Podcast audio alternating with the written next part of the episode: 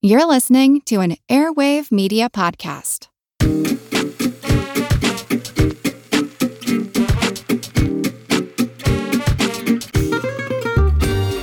In the beginning, Colonel Nicholson seems to be a stickler for principle, willing to die rather than have his officers do menial labor in a Japanese prison camp. In the end, his principles seem to be a cover for personal vanity. He's willing to put his officers to work building a bridge for his enemies as long as it leaves him with a legacy. The bridge on the River Kwai is a reflection on the meaning of work and whether the ravages of time, if not war, imply that being happy in one's work, to use a phrase repeated several times in the film, is nothing more than futility and madness. Is work the key to freedom, or is it inevitably a form of bondage? How do we distinguish the desire to be creative from the desire for prestige? When is destroying something more creative than building it? This is Wes Alwan. This is Aaron Alanik. And you're listening to Subtext. So, Aaron, have you been happy in your work? um, yeah. and what does that mean? I, I think that's the standout phrase for me in the movie. You know, that I I'm so delighted that that's what I've seen this movie several times. And this last time I was like, I think this might be about work and the nature of all work. And then I was like, no, that's crazy. So I think it's funny that you picked up on that. All right. I think we're on the same page about that. Am I happy in my work? I don't I don't know. Is anyone? Well, isn't work all madness in the end? Well, for sure. We'll find out in this episode. Subtext. So it's interesting because there are four places in which the phrase be happy in your work or some variation of that occurs. Hmm. And it starts with Saito talking to the newly arrived British soldiers and telling them, let me remind you of General Yamashita's motto, be happy in your work. And then he dismisses the soldiers. And of course, they don't flinch until Colonel Nicholson tells them to stand at ease. Mm. And then the next time, again, it's Saito when he is upset with the lack of progress on the bridge. And then he gives his, he gives a kind of theory about it, a theory about why it's not progressing. And he explains that to all the soldiers. And he basically says the officers are lazy and they think they're too good to share your burdens and that is not just. Therefore you are not happy in your work. Therefore the bridge does not progress. Mm. so he makes this connection between being happy in your work and um, the justice of whether the officers are going to share in that. And then the third time he basically bribes them with red boxes. You know he calls them presents a token of regards for your efforts in the future so let us be happy in our work. And then the final time, it's not Saito, it's Shears who says it. And he says it while they're cutting through the underbrush to go on their project to blow up the bridge, but they're walking with the female bearers. And basically, Joyce is hitting on one of them, calling her lovely. And Shears kind of walks by and says, Be happy in your work. As you pointed out, I think this is about work, and there are different conceptions of work at work, including different conceptions in those instances. I think in the beginning, this idea, you know, General Yamashita's motto, the idea is that they're going to keep busy. And that's one form of happiness. You know, you're a slave, you've lost your honor, you're no longer a soldier. That's Saito's point of view.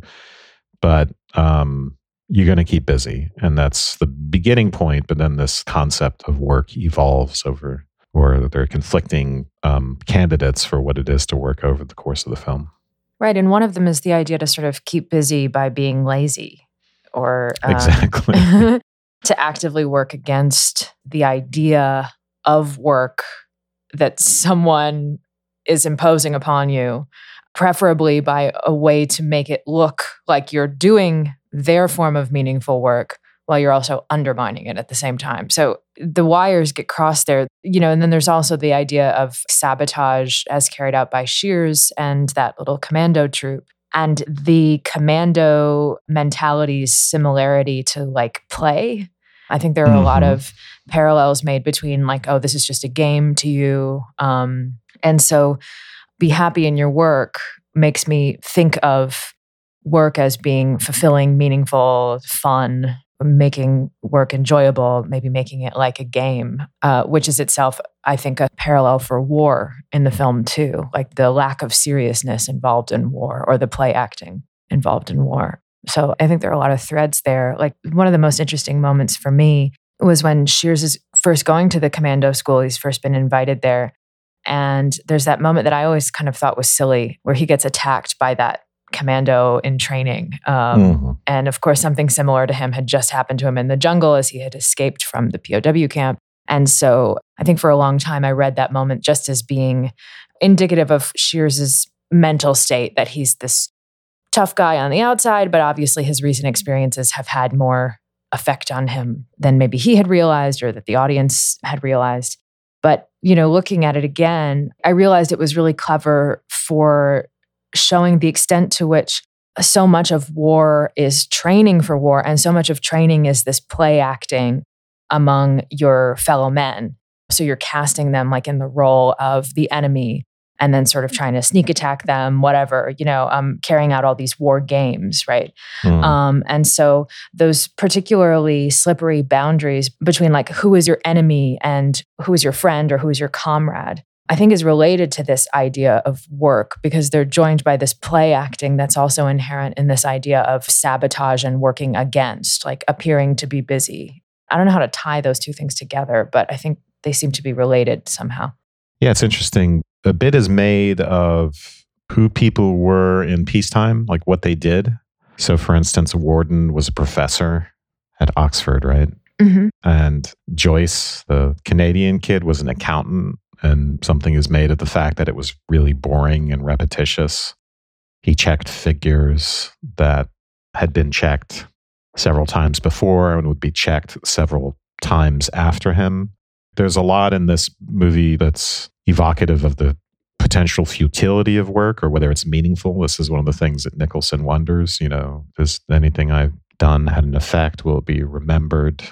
And so, you know, the way Joyce's participation, because they're not uh, Warden and his commanding officer, not sure that Joyce is the right candidate, but the idea is that, well, he's going to be engaged in something which is much more interesting than accounting by going on this trip to blow up the bridge.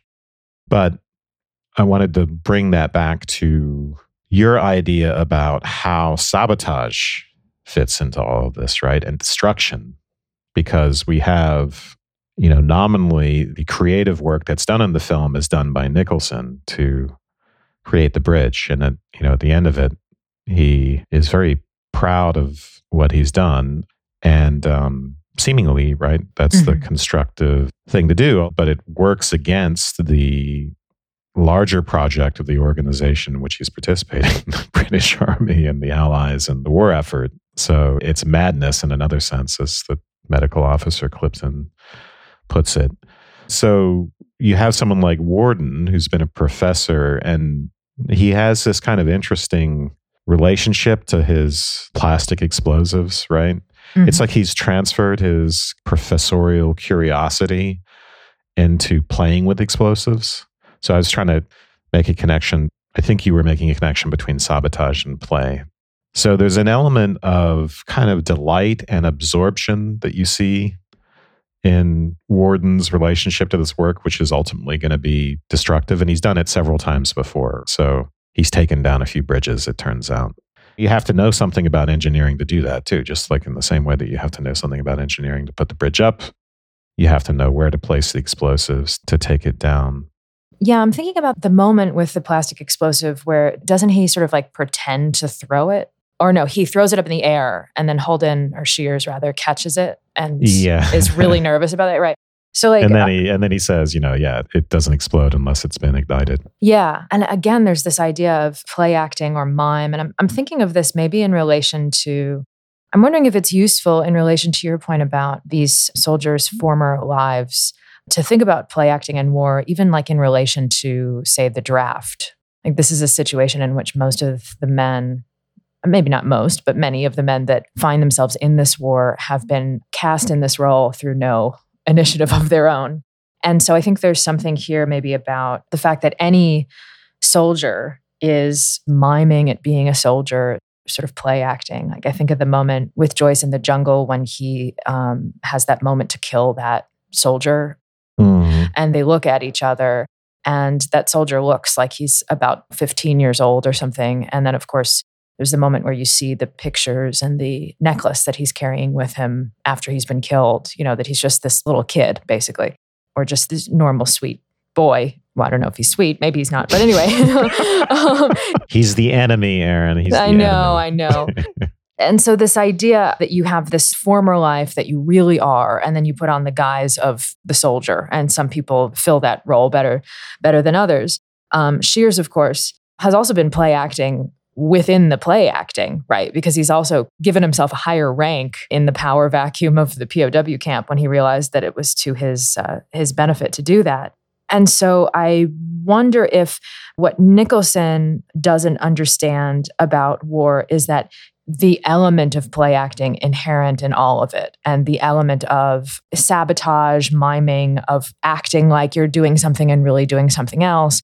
Nicholson, it seems to me, sees everything in such black and white terms or in such serious terms um, that he's not capable of understanding the sort of idea of play or flexibility that seems to be inherent in the job itself, in the job of this play acting, and also in the idea of being successful um, at war. You have to kind of be able to adapt, play with new circumstances, not just read the script as written, but sort of improv your way out of situations. And so his lack of ability to act or to take things less seriously maybe is what makes him mad, but also sane, you know, according to obviously war is madness. So it's a strange bind.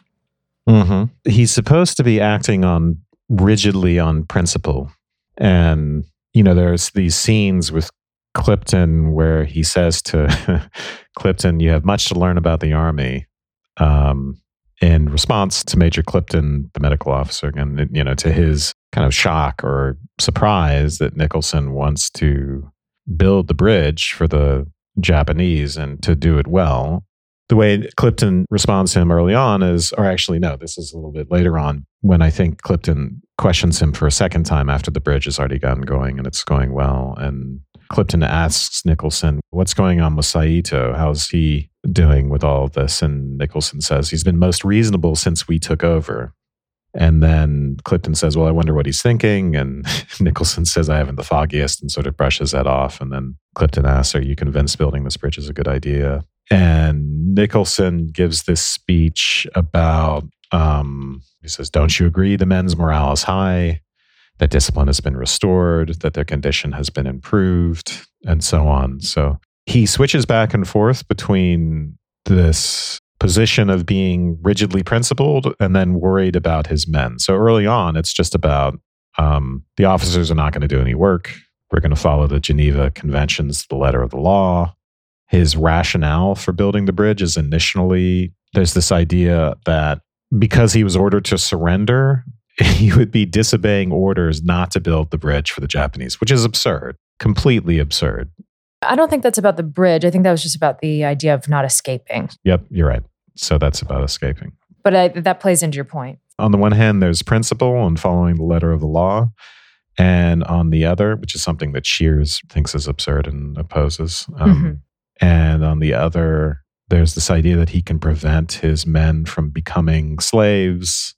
If they can work on the order of the officers, they can avoid being slaves and take pride in what they're doing and prevent um, disorder in the camp. The reason I'm bringing all that up is that both of those, in a way, are undermined because in the end, it turns out that Nicholson does have his officers work when it's necessary because they can't get the bridge done without it. And then at the very end of the movie, he's willing to betray his own side. So, what we learn there is that this hasn't really been about principle or about his men exactly. It's just simply about all the other stuff which he talks about, which is his desire to leave a legacy or to do something meaningful, to make a difference. What I'm suggesting is that his focus on principles and all the rest of it seems to be a cover for vanity or for pride, let's say, for something personal at least. I don't know if you agree on that, but I do. I think also, though, um, and maybe this chimes with what you're saying too. I do think that there's something here about Nicholson's sense of hierarchy as being paramount. And I think that's tied up with personal pride, but in terms of a larger civic pride. So I think that his desire for the men to be happy is also working in tandem with his idea of hierarchy because he wants everyone to be, I think, content in their station. And uh, he feels mm. as though he is being a good leader when his men are fulfilled, when they're being inspired, and all those things, right? Because that's part of his job as a colonel uh, to keep this order, to make sure that the men are industrious and feel happy in their work. And so the way that I see the turn is that he sees an opportunity so he wants to keep these hierarchies very strictly enforced in this region of lawlessness as a way of like preserving his troops' pride and understanding of their own positionality. I think that when he sees the opportunity for um, the bridge to be constructed by these good, ideal Englishmen, his sense of hierarchy is then transposed into being something at a much larger scale, which is almost like a proselytizing move on his part. You know, like it's going to be a lesson to these Japanese people that we're better than you or that we're more disciplined, that we could build a better bridge. So the idea of hierarchy from colonel over the men or the officers over the men, the officers not working, it becomes the idea of them as Englishmen being superior to the rabble in the jungle um, as he thinks of them. And so I think that then the completion of the bridge becomes a project of preserving his very British and colonial idea of what hierarchy means. And so I think there's a lot of personal pride there for sure. And there is that interesting idea about leaving a legacy. Um, but I think it's also tied up in this, like I said, civic or national sense of false pride that has to be exerted. Clipton has, you know, earlier on expresses again some reserves about all of this. And then Nicholson says, honestly, Clipton, there are times when I don't understand you at all. It's a fun part of the film that Nicholson treats everyone else as if they're crazy for even questioning his idea right. about the bridge. So Clipton says, well, you know, it could be construed as collaboration with the enemy, perhaps even a treasonable activity. And then Nicholson again gives these two different sorts of explanation. One kind of rule or principle based or law based and then the other utilitarian. So the first one is we're prisoners of war. We haven't the right to refuse work. And then clipton says i understand that but why do we have to work so well? And this is what clipton says must we build them a better bridge than they could have built themselves? If you had to operate on saito would you do your best or let him die and Nicholson responds Would you prefer to see this battalion disintegrate in idleness? Would you have it said that our chaps can't do a proper job? Don't you realize how important it is to show these people? This is the point you were getting at, I think.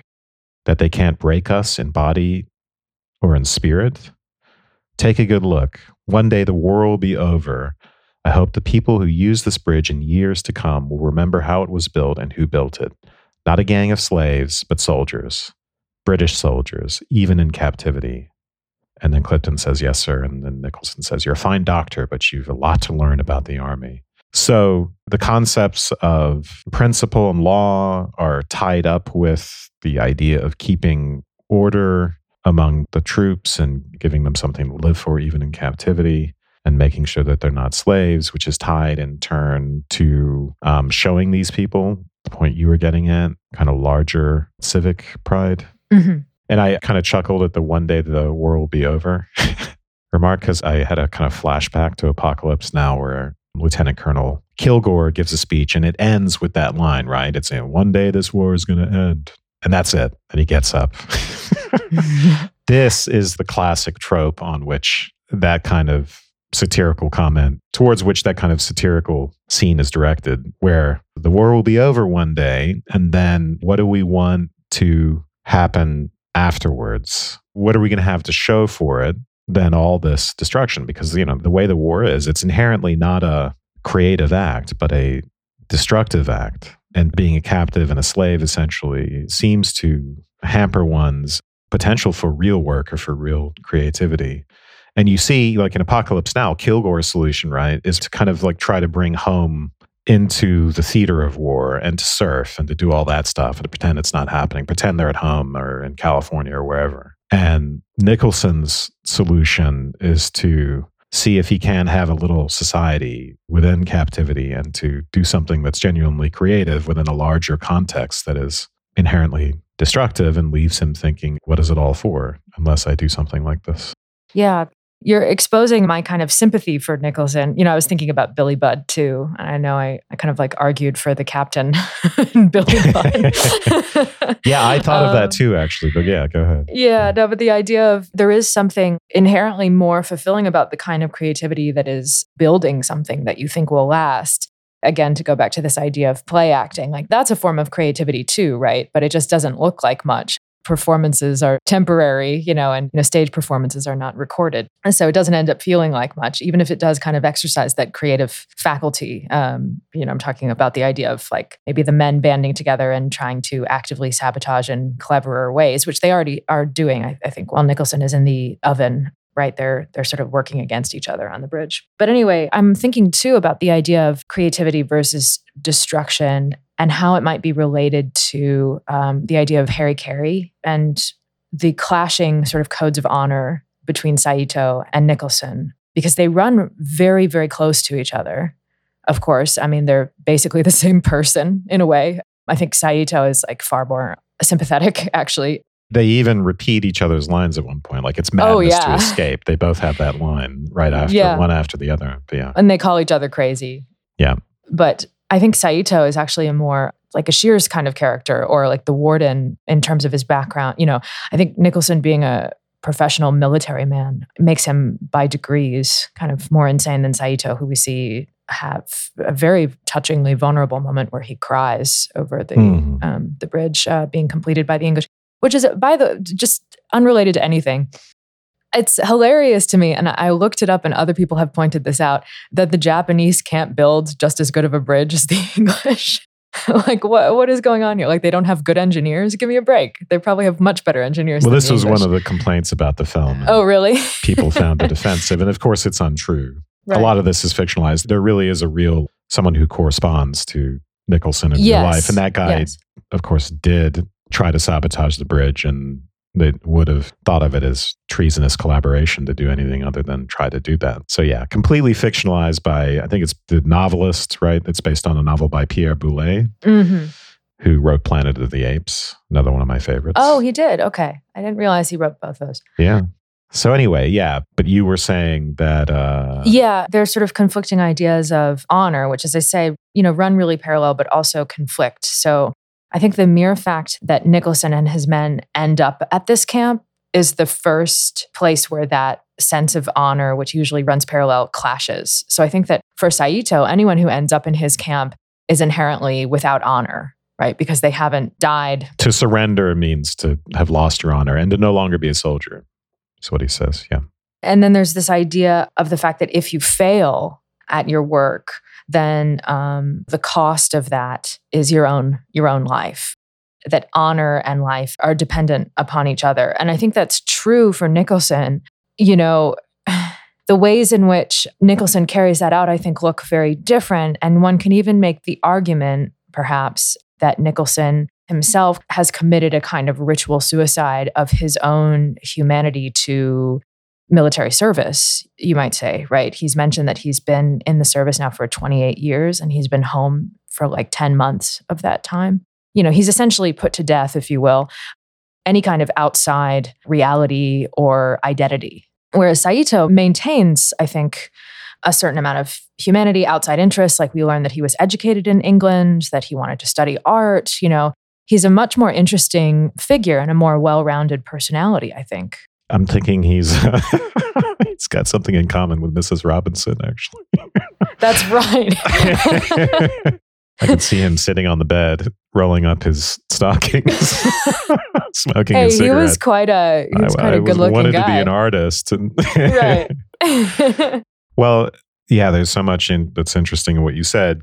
They're so alike and they both seem to be so honor driven, and yet there's some differences, and it's kind of complicated to untangle those differences. I still haven't, I didn't fully do that. So, for instance, do you lose your honor by surrendering, or are you maintaining your honor by obeying an order, which is what Nicholson seems to be, you know, suggested, right? You follow the law. I was ordered to surrender. I did that, so I can't escape. But for Saito, it's a loss of honor to actually surrender.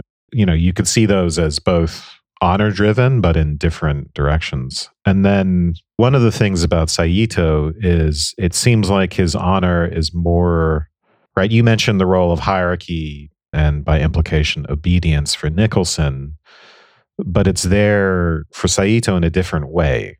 He has to get the bridge done because otherwise he's going to be in big trouble. What he says to Nicholson is, you know, do you know what I'm going to have to do if I don't get this done on time? Nicholson says, What? And he says, I'll have to commit seppuku. You know, I'll have to kill myself. And then Saito says, What would you do if you were me? And Nicholson says, basically, I suppose I'd have to kill myself in a very nonchalant way.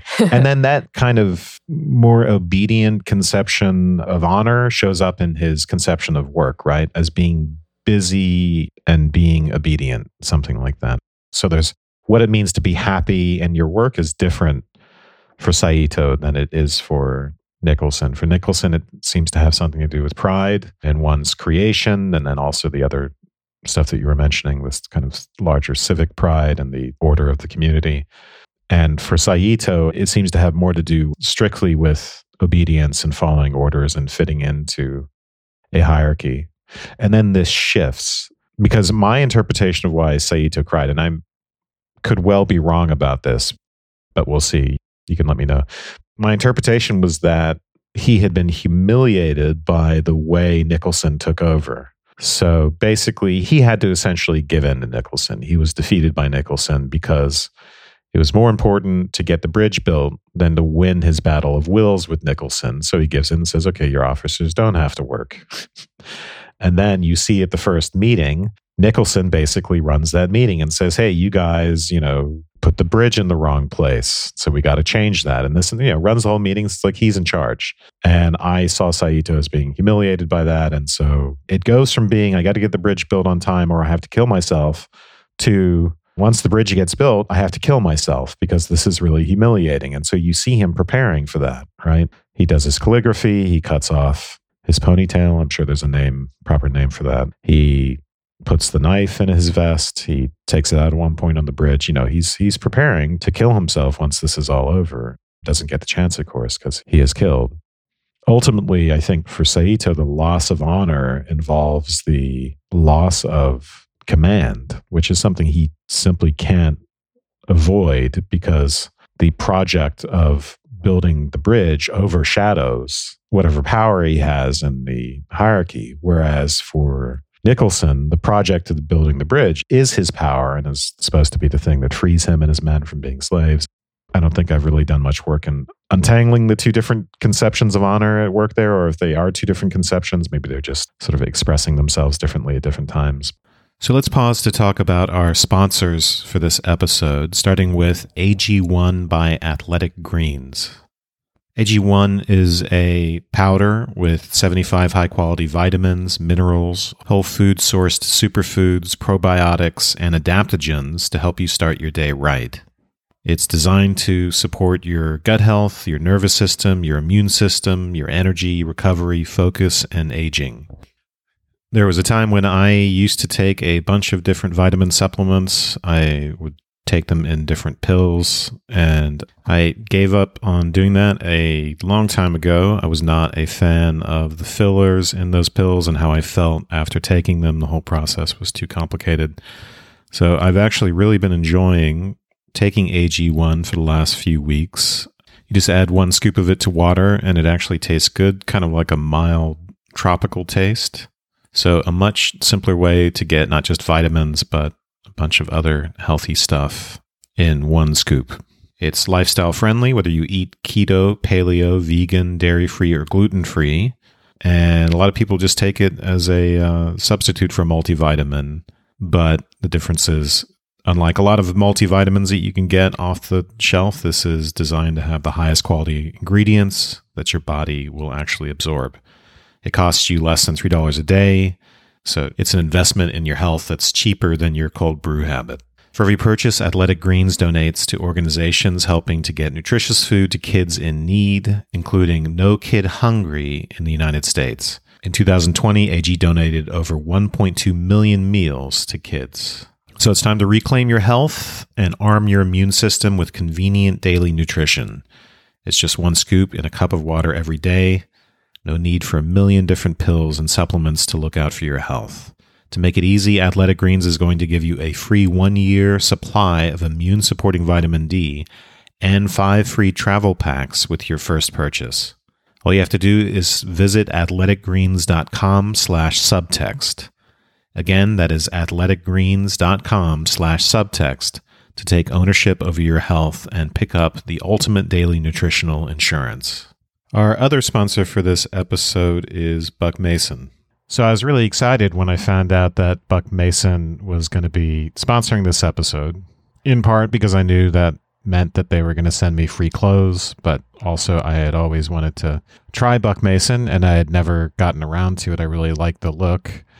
I'm a fan of the tailored look, but it has to be, for me, it has to be cut right or else it's going to be too small on me. So I was very happy to find that everything fit me really well. They sent me a hoodie, which is absolutely fantastic. It fits great. It looks great. And overall, Buck Mason is a really good place to go for the essentials jeans, shirts, jackets, and all really well made. It's the type of clothing that can easily become your go to favorites, the kind of stuff that in the morning you just instinctively reach for. Once you try Buck Mason, they'll become your go tos too. Head over to buckmason.com slash subtext and get a free t shirt with your first order.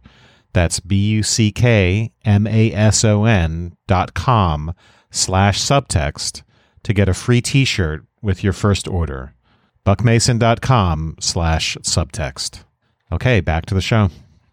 Yeah, I think all that's really good. I think too that they have, and this is slightly slanted the, away from your point, but maybe it's related. I'm thinking about their idea of waste. What is a waste? because this honor um, that Saito has supersedes Nicholson is only too happy to surrender when given the order to do so. yeah, you know, exactly. he he doesn't he doesn't want to waste any unnecessary deaths or whatever on something that isn't necessary. You know, he would rather just go to the POW camp. So for Nicholson, perhaps if he could see maybe a troop under Saito's command sort of go out fighting rather than obeying a surrender order, he would see that probably as madness, but also as a kind of a waste. I'm thinking about this in terms of something that Nicholson says about the men who escaped. He mm-hmm. says, Oh, three men dead, and for what? So he's kind of implying that death is a waste, yet he's also like willing to be shot by um, machine guns over the idea of not wanting his officers to work. And of course, the justification that Saito gives, which is actually kind of a good one. And as far as Geneva Convention or Geneva Codes violations go, having your officers do manual labor is pretty low down on the exactly. Yeah. But Saito's uh, justification for it is also good, which is related to this idea of waste, which is why should I feed people who don't pull their own weight in a POW camp? Why should I feed a bunch of officers who are sitting around doing nothing? which I don't know. I feel like that's a reasonable. I mean, I far be it from me to you know criticize Geneva Code, but I'm just saying that. yeah, they're lazy. They're mooching off the Japanese army. well, I mean, there's something to that. That limited resources in the middle of the jungle. That you know, you're not going to have these officers just sit around. So Nicholson, and he has that great moment where the guns come out, and he says to Saito, "I'm warning you." it's like you're about to die. And he's still so arrogant. Like he's warning him, like, what's going to happen? You know, it's only because of a plot intervention that he doesn't get shot. But anyway, it's just hilariously prideful. There's almost a smugness to it. It's just, you know, oh, yeah. He's like infuriatingly stubborn and. And he's willing to let his, you know, to be killed himself and to let his officers die on principle. But the idea of trying to escape, when Shears has made it very plain that the odds of survival staying in the camp are worse than escaping. And he also says you at least have to have the fantasy of escape or you go insane. That's right, which is another really important thing because, you know, Nicholson seems to think that duty and just pure pride of being an excellent British specimen is enough to keep people alive. And I think Shears is far more astute about psychology, which is that the Union Jack can't keep you warm at night. I guess I can if you wrap yourself in it. But anyway, um, but the, but the idea is, is that you know you have to have a life outside of that. You have to dream of an escape outside of that and see it as a possibility. You can't just be a perfect little worker drone and take pride out of that, though apparently Nicholson can yeah, wrapping yourself in the Union Jack metaphorically, figuratively, will keep you warm. You would have to do it literally. But yeah, it's interesting. What Nicholson does say is about escape is that normally it would be an obligation. He just he has an absurd rationalization, right? It's actually mm-hmm. an obligation to try to escape. That would be following the letter of the law. But then he introduces that absurd idea about how he's ordered to surrender and that's when Shears confronts him with the you intend to uphold the letter of the law despite the cost. And then Nicholson says, without the law, there would be no civilization. and Shears says, there is no civilization here. And Nicholson says, well, we have the opportunity to introduce it. So drop the subject of escape. It really is crazy. It's madness. The one element of truth and sanity there is just that it's indisputable that he takes a bunch of guys who are undisciplined and behaving in more of the Shears way, the kind of cynical way. You know, at the beginning of the movie, Shears is basically robbing the dead of possessions and using them to bribe Japanese soldiers to pretend to be sick to get out of work, right? Speaking of the whole problem of work, Shears' whole project is to evade work. And he's so serious about it that not only does he escape, eh, you know, where the chances of survival are almost nil, but he has to go on this whole journey where it seems like he almost dies several times and then just gets really, really lucky in his pursuit ultimately of a life of leisure and getting women and all that stuff. And then, of course, it backfires. But, but the one bit of method in Nicholson's madness is just that if he can get his soldiers to work, then he can give them a kind of freedom. He can allow them to transcend their captivity and he looks to Shears at that point and says, Are you with me there, Commander? And Shears says, I hope they can remain soldiers, Colonel. As for me, I'm just a slave, a living slave. And Nicholson's response is kind of funny because he's like, queer bird, even for an Amer-, and then he stops himself and says, he's been in isolation too long. So you think that Nicholson's idea of work is good to a point? Like in terms of a kind of workaday model, right? It's suitably distracting, but can maybe only carry you so far because you need a sort of more long term project or something to be hopeful about, like the idea of escape or what have you. Um, what makes it madness to do a project like the bridge? Why is that mad? On the one hand, it's because it's helping the Japanese, but on the other, it's because ultimately it is meaningless. It's going to be wiped out in some way or another. You know, if it's not wiped out by the war, it'll be wiped out by the ravages of time in a thousand years it'll be a different bridge, right? So our work is not preserved ever. That's the mad thing. We do all these things to make our lives meaningful. You know, we want to be creative. We want to do everything else that makes life meaningful, love and all that stuff. But it's time will destroy all of it. So I think in a larger sense, all you can do is what Nicholson is doing, which is to ignore the fact that you're a captive of time and circumstance and the necessities of life, right? That's the larger captivity in which we are all stuck. You know, I think his worries about legacy are complicated, right? Because he thinks the bridge is going to, you know, he puts the plaque up on the bridge. He thinks the bridge is going to be something that he and the soldiers can be remembered for, which, of course, in the long, you know, as I'm saying, in the long run, is not actually true. We're stuck in the temporariness, in the temporality of our creative activities. There's a really good interaction between him and Saito on the bridge, where Saito is walking on the bridge, sees Nicholson leaning over the railing, and then looks at the sky and sees the sun and says, Beautiful. And he's referring to the way the sky looks. And then Nicholson says, Yes, beautiful, a first rate job. I had no mm-hmm. idea it would turn out so well. And then Saito just runs with that and says, Yes, a beautiful creation.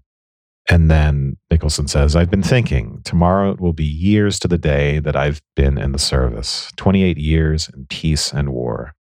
I don't suppose I've been at home more than 10 months in all that time.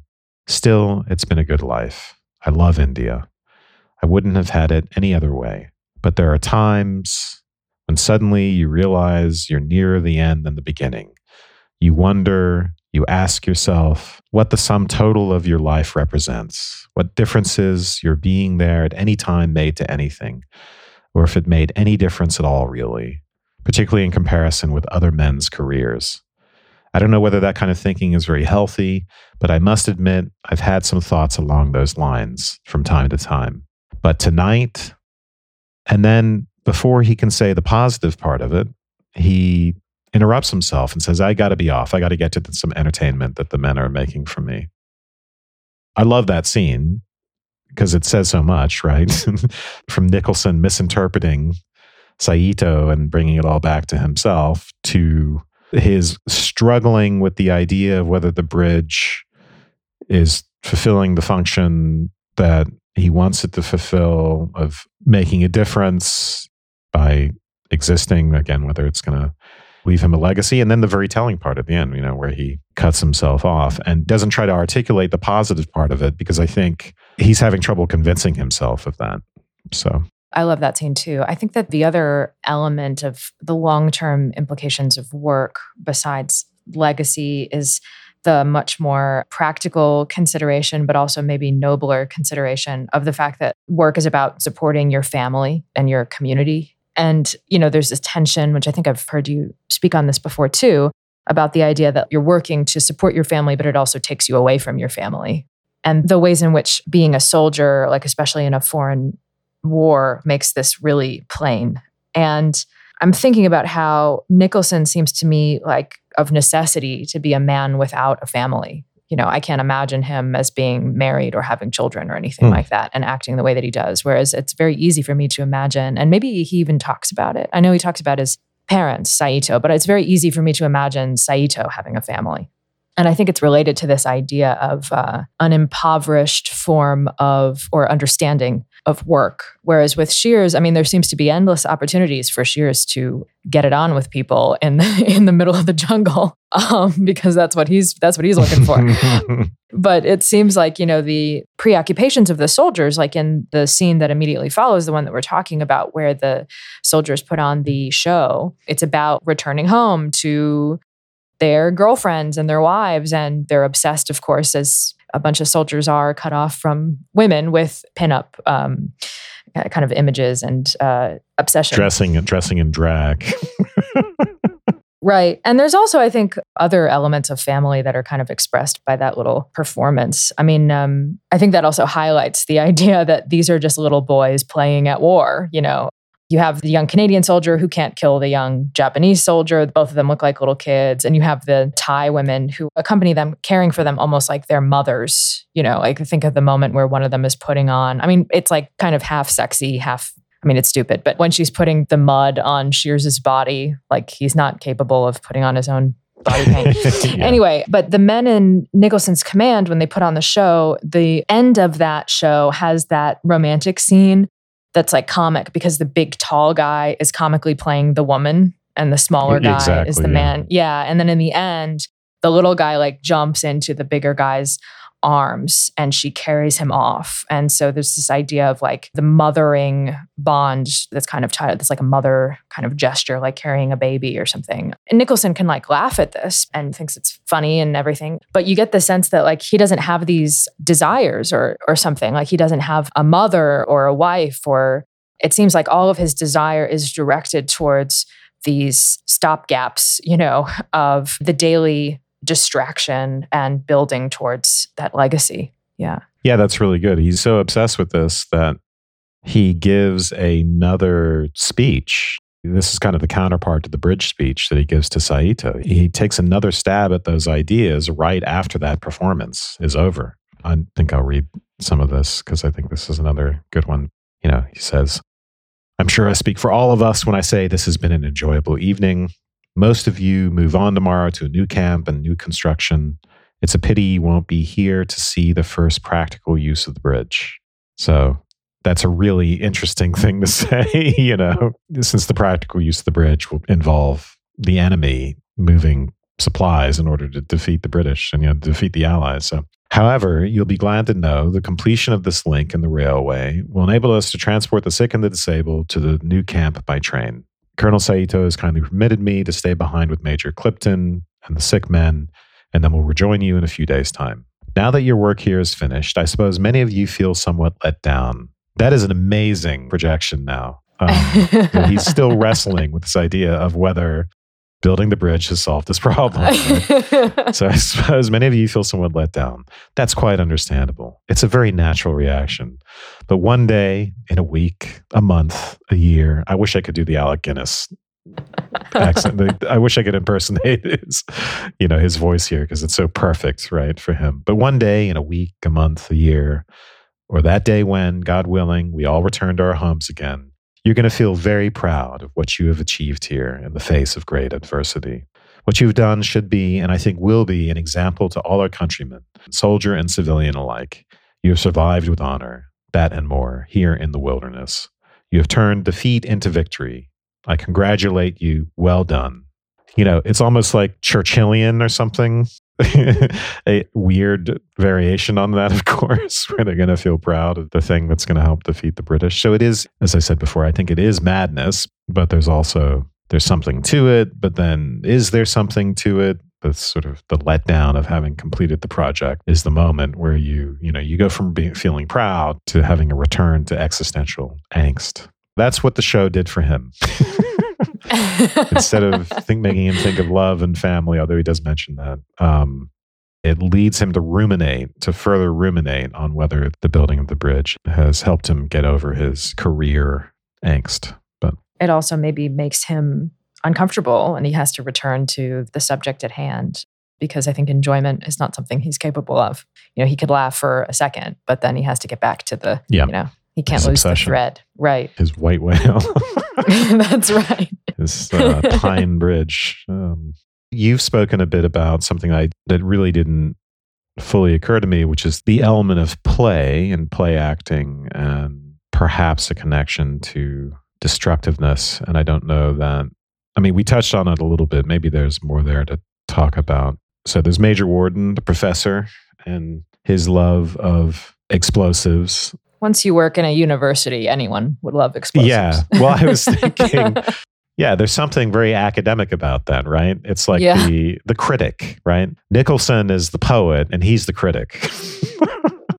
so he's Good there to to analyze the bridge and take it down.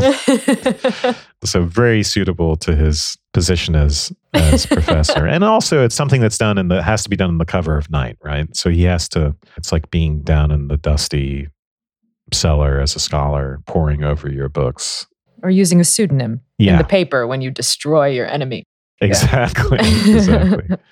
So he's happy in his work in a way. I think I was trying to think about, well, who really is happy in their work in this movie? Is it Nicholson? Is it Warden? Warden, in a way, seems to be the most absorbed, kind of naturally playfully absorbed. This is, I was trying to make the connection to play here as well. So, despite the comment about the critic, you could read this as there being something more flexible in true creativity. So, tearing things down to start over or being willing to reorganize if something doesn't work.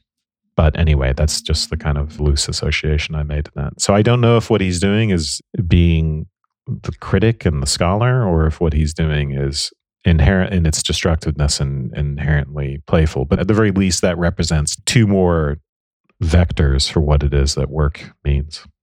You know, being honest with myself, would I get more like if I was in a situation in which I had no no freedom to do anything else, would I take more interest in actually building something useful or in the work of sabotage? I think there's something that's like very difficult to sustain about destructive okay the work of sabotage is like a destructive work of course right? It's undermining.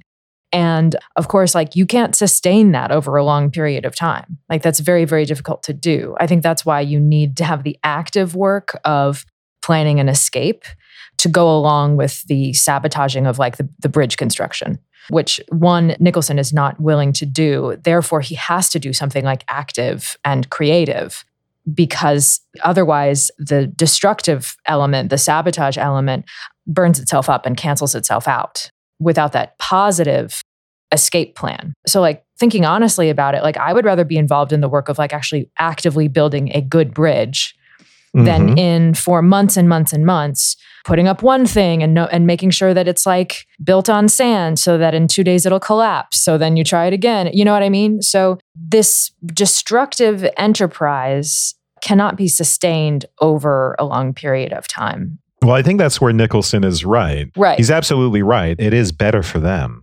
individually. It's better for the men. It's better for the little social group that they have in that camp. Right It definitively improves morale and even the kind of characters of people, right? Which have degenerated. And you can see them, they might naturally degenerate in captivity, especially if you're in the state of being sabotaging all the time. i wanted to relate that to warden though Hmm. because I'm wondering if, yeah, if there's a relation to this idea of captivity, not just in terms of like not having freedom, but sort of being limited in one's resources. You know, I guess for Warden, there's always another bridge to burn. you know, there's always something else to blow up. But I don't think that's an interesting enough. Well, I think, you know, no, you're getting at something which I thought about, which I think is important. And I tried to give some thought to this as well, which is so we've made a connection. Like on first appearances, Warden actually seems quite absorbed in his work and quite delighted with it in a way, like, you know, playfully tossing that those explosives at Shears. And with Nicholson, you get more of an obsession. And it's as if with Nicholson, it's more connected to pride. And with Warden, it's just more connected to the work, which is odd Hmm. because it's so destructive. But you kind of have to combine all the different elements here, I think, to get a full picture of what work ought to be.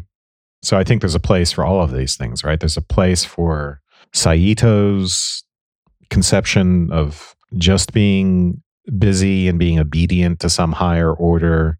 There's a place for Nicholson's pride. There's a place for Warden's destructiveness and absorption in work. If you think of the destructiveness as having something to do with part of the larger process, right? You need the positive part, which is the Nicholson part. You need to be able to build things as well. But maybe you need to be able to destroy in the sense of rearrange and start over. And, you know, you need love and leisure as well, which is what Dick Shears to be representing. And then there's the Clipton principle as well, which we haven't mentioned. But the medical officer has his own conception of work, which is repair. It's to repair people, to help heal them. So I think if you put all those things together, you could get a fuller conception of work. But each one apart is obviously not enough. And what kind of war, in a way, has a function of severing all those different components and letting people get stuck in one or the other. But of course, we all do that anyway. You know, we may have all of those things, but get stuck in one or another at a different time. You know, like I become obsessed with a project and I'm just driven to do it to the point where it's no longer absorbing or enjoyable, or I get focused on the pride part. You know, is this going to get me recognition? Is this, you know, going to be career building, something like that? So, anyway. And yet it seems as though the film is kind of arguing that Shears's idea is the best idea too. And I like the fact that you point out that his um, pursuit of leisure involves a lot of work, you know? Yes, yeah.